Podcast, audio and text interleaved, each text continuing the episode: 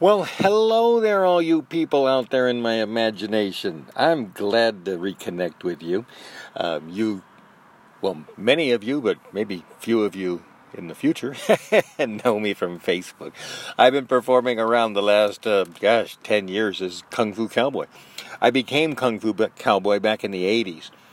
I uh, I had already been a cowboy, or at least wearing a cowboy hat all my life, raised as an outdoorsman and hunter, and uh, the Stetson was always my favorite hat. And so um, anyway, when I started doing kung fu, and I kind of always wore my kung fu hat, and I was learning kung fu. Everybody at the Shaolin Temple, and they called me Kung Fu Cowboy, and so that kind of became my name, uh, along with a couple other kung fu TV show related uh, things. But anyway, um, Kung Fu Cowboy here. I'm really excited to. Um, tell you some stories and share some upcoming things. I got a new record coming up.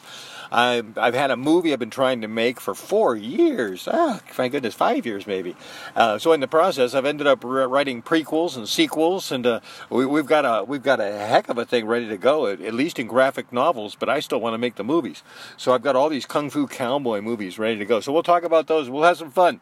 Anyway, just want to get this podcast started. This is our first one for the Kung Fu Cowboy, and um, uh, I, well, anyway, like I said, I, am not sure. The, the name of this show could be Kung Fu Cowboy and a cat named Bear.